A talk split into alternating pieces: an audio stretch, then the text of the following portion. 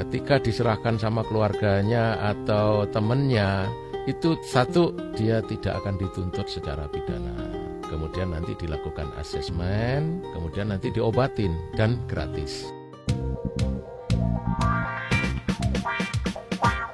Disko, diskusi psikologi.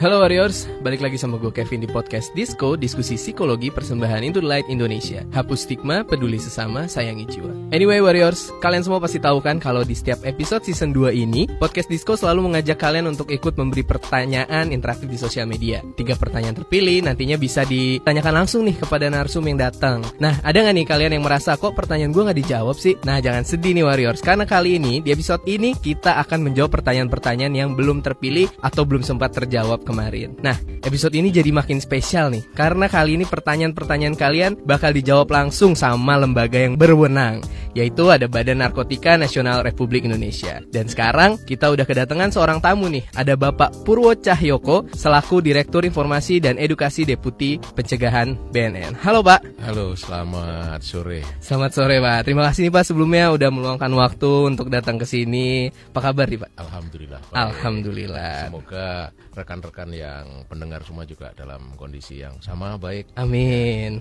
Sebelum kita mulai ke pertanyaan-pertanyaan yang udah ditanyakan sama Warriors nih Pak, saya punya pertanyaan khusus nih Pak. Mencegah lebih baik daripada mengobati. Upaya itu kan udah sering banget kita dengar nih Pak. Nah, upaya pencegahan apa yang telah dilakukan oleh BNN untuk melindungi generasi muda khususnya remaja dari maraknya kejahatan narkotika? Ya, kita sudah melaksanakan beberapa kegiatan ya untuk melaksanakan pencegahan ini baik dimulai dari usia dini, kemudian pada anak-anak remaja, dewasa dan ada program kita juga akan memberikan penguatan terhadap keluarga ya yang insya Allah untuk penguatan terhadap keluarga. Ini sudah kita garap dan 2020 kita langsung tancap gas itu ya untuk bisa meningkatkan ketahanan pada keluarga. Oke, nah langsung aja nih Pak kita udah banyak banget warriors yang nanya-nanya di Instagram kita. Nah pertanyaan pertama nih Pak dari Raihana underscore DN. Apakah orang yang berada di lingkungan pemakai narkoba, walaupun dia tidak memakai, mempunyai kerentanan terhadap penyalahgunaan narkoba? Seberapa besar resikonya dan bagaimana cara menghadapinya? Ya, kalau namanya kerentanan pasti ya, karena eh, mereka ada pada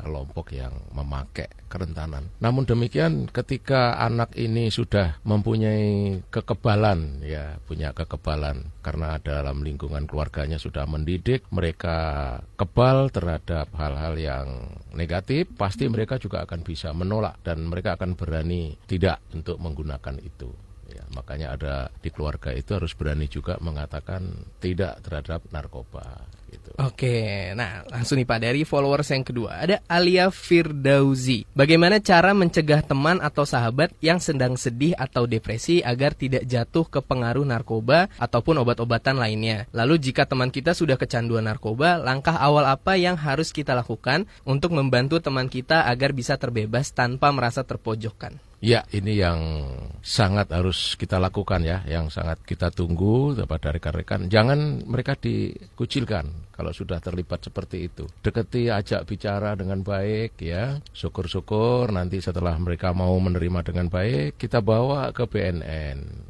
ya kita bawa ke BNN untuk kita lakukan rehabilitasi. Mumpung belum sampai terlibat lebih jauh ya. Kalau dia baru pengguna nanti kita obati kita rehabilitasi kita detok dan sebagainya. Uh, sehingga mudah-mudahan dengan itu mereka terus akan jauh dari narkoba atau berhenti gitu ya. Itu itu langkah yang paling tepat. Intinya satu deketin mereka rangkul mereka dengan perlahan bawa mereka untuk keluar dari lingkaran narkoba itu.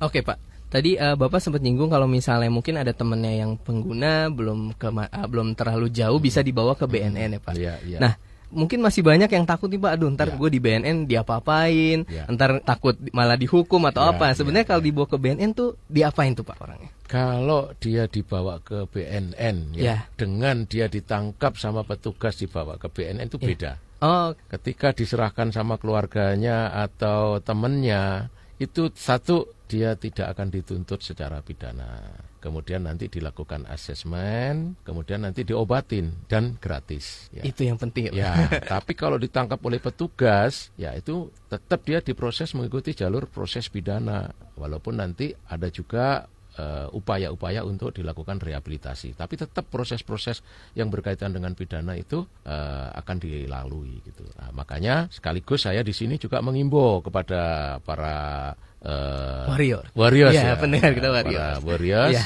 yang mengetahui temannya, yang mengetahui keluarganya, tetangganya diajak ngomong baik-baik, dibawa ke BNN untuk dilakukan rehabilitasi atau di obati gitu. Karena lebih baik itu daripada ditangkap sama ya, petugas daripada gitu ya. ditangkap ya? nanti gitu. Oke. Okay. Uh, dan yang pasti tadi ya Pak, jangan jangan dikucilkan, ya, jangan dipojokkan itu, uh, gitu ya. Apalagi terhadap keluarga juga demikian. Ketika kita punya keluarga yang terlibat, jangan dia dikucilkan, jangan di apa namanya uh, diejek, disalah-salahin gitu. Rangkul mereka, ya rangkul mereka. Oke, yang selanjutnya nih Pak, ada dari Alvia Piwirawan. Bagaimana seharusnya peran keluarga khususnya orang tua dalam memberikan pengajaran kepada anaknya untuk mencegah anak menjadi pengguna narkoba. Sedangkan di dalam ilmu psikologi yang saya dapatkan dalam mengajarkan anak itu tidak boleh ada kata melarang atau kata tidak boleh. Karena itu dapat menimbulkan rasa keingintahuan ataupun rasa ingin mencoba sesuatu hal yang dilarang tersebut. Cara terbaik untuk memberikan pengarahan dan memberitahu kepada anak harus seperti apa. Dan sejak umur berapa kita bisa memberikan pengarahan dan pengajaran tentang bahayanya narkoba kepada anak.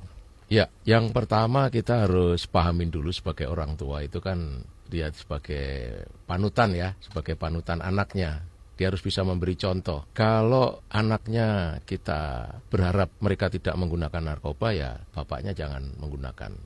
Iya, itu yang iya. paling pertama. Yang kedua, ajak mereka diskusi, ya, ajak mereka diskusi. Dan memang betul apa kata psikolog itu jangan sekali-sekali mengatakan tidak pada atau melarang itu tidak boleh ya kita diskusi, kita berikan pemahaman. Kalau kamu menggunakan obat seperti ini, nanti akibatnya seperti ini. Sekolahmu terganggu, misalkan begitu. Kalau sekolahmu terganggu, kamu tidak akan uh, jadi anak yang berprestasi.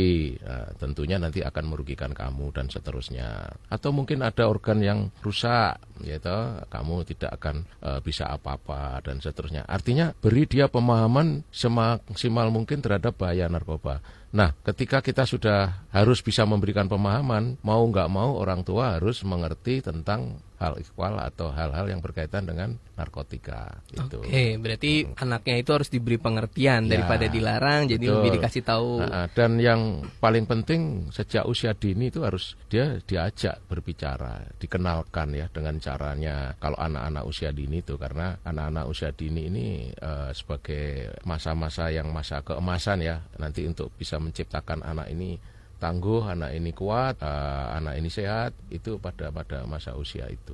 Oke, nah, selanjutnya nih Pak, ada dari Sofian dot Hakiki. Bagaimana sih idealnya orang tua atau keluarga menyampaikan secara tepat kepada anak-anaknya tentang bahaya narkoba? Ya itu tadi. ya, sebenarnya uh, udah dijelasin uh, tadi ya. Jadi kita harus bisa menjelaskan dengan cara baik. Jangan bilang, eh kamu jangan coba narkoba. Jangan sampai seperti itu. Berhenti seperti itu maksud saya ya. Tapi harus dijelaskan bahayanya narkoba, dampaknya, kemudian nanti akibatnya apa terhadap kita kan gitu. Oke, berarti intinya sama tuh sama yang pertanyaan sebelumnya. Ya, jangan ya, jangan dilarang, jangan dibilang tidak, ya. diberi pengertian dan juga diberi penjelasan tentang ya, ya, bahayanya betul. gitu ya, Pak. Oke, next Pak. Ada dari Nyonya Besar Iren. Apakah ada pelatihan khusus atau penyuluhan khusus mengenai peranan keluarga dalam mencegah pengaruh narkoba. Bila tidak ada, bagaimana cara mengundang pembicara BNN yang informatif untuk penyuluhan terhadap masyarakat atau komunitas keluarga? Karena sampai sekarang masih banyak masyarakat kita yang tutup mata, so tahu merasa keluarga baik-baik saja, seakan lingkungannya tidak ada yang terikat narkoba. Sedangkan perhatian sedari dini itu penting. Ya, kalau yang berkaitan dengan uh, permohonan untuk minta penyuluhan itu bisa surat ditujukan kepada BNN RI atau juga bisa ke BNN provinsi BNNP dan juga bisa ke BN NK untuk uh, minta penyuluhan. Ini sementara uh, kita masih menggunakan sistem permohonan ya pakai surat. Nah, ke depan kita akan sudah mencoba dengan menggunakan atau memanfaatkan IT ya, digital. Ya seperti contoh kayak ojek online itu kan kita panggil gitu. Nanti kita akan juga mengarah ke sana. Jadi nanti kita akan buat aplikasi yang memudahkan masyarakat untuk minta penyuluhan. Ya ini masih kita garap. Nanti insya Allah awal 2020 kita launching itu tentang uh, aplikasi untuk minta penyuluhan gitu atau minta penyuluh dari BNN gitu okay. dengan cara online gitu. Jadi kalau ada masyarakat yang ingin uh, ke masyarakat luas mungkin daerahnya ingin mengadakan penyuluhan bisa dengan mudah ke BNN ya, minta ya, orang gitu Pak betul, ya. Betul, nanti pakai melalui aplikasi itu nanti. Oke, okay, bukan ya. lebih dipermudah melalui ya, aplikasi tadi Pak ya. Kan kita lebih permudah untuk sementara ini kan memang juga sudah ada beberapa BNN K ya maupun BNP yang menggunakan uh, digital itu. Jadi melakukan pengisian permohonan langsung nanti datang penyuluhnya gitu. Ya, okay. Tapi ini nanti akan kita buat secara nasional jadi seperti ojek online itu ya yeah. gitu seperti itu jadi bisa lebih mempermudah ah, masyarakat ya oke okay. masyarakat gitu oke okay. next ada dari Rini NHNDYN. Selain keluarga, lingkungan pergaulan sangat berpengaruh besar terhadap perilaku seseorang, terutama bagian dari milenial yang mempunyai mindset bahwa terlihat keren dan mempunyai pride tersendiri ketika menggunakan narkotika. Apakah keluarga harus melakukan intervensi pada fase ini? Bagaimana cara keluarga untuk melakukan filter dalam pergaulan generasi milenial? Ya, yang pertama itu harus dirubah dulu mindset pakai narkoba itu keren. Kita rubah ya. Iya. Tanpa narkoba keren. Ya, ya okay. itu itu itu yang pertama. Kemudian yang kedua berkaitan dengan keluarga harus sering melakukan uh, atau mengingatkan uh, apakah itu putranya atau putrinya atau keluarga yang lain untuk tetap uh, mengatakan tidak terhadap narkoba. Berani menolak untuk tawaran-tawaran dari teman atau pergaulan yang menawarkan narkoba. Dia harus berani untuk mengatakan tidak. Itu harus sering diingatkan kepada uh, keluarganya, ya diingatkan, diingatkan. Ya sambil ingatkannya sambil buro atau apa, eh ingat lo ya. Oke, nah itu ya Warriors bukan lo keren dengan narkoba tapi lo ya, keren tanpa narkoba, tanpa narkoba gitu ya Pak.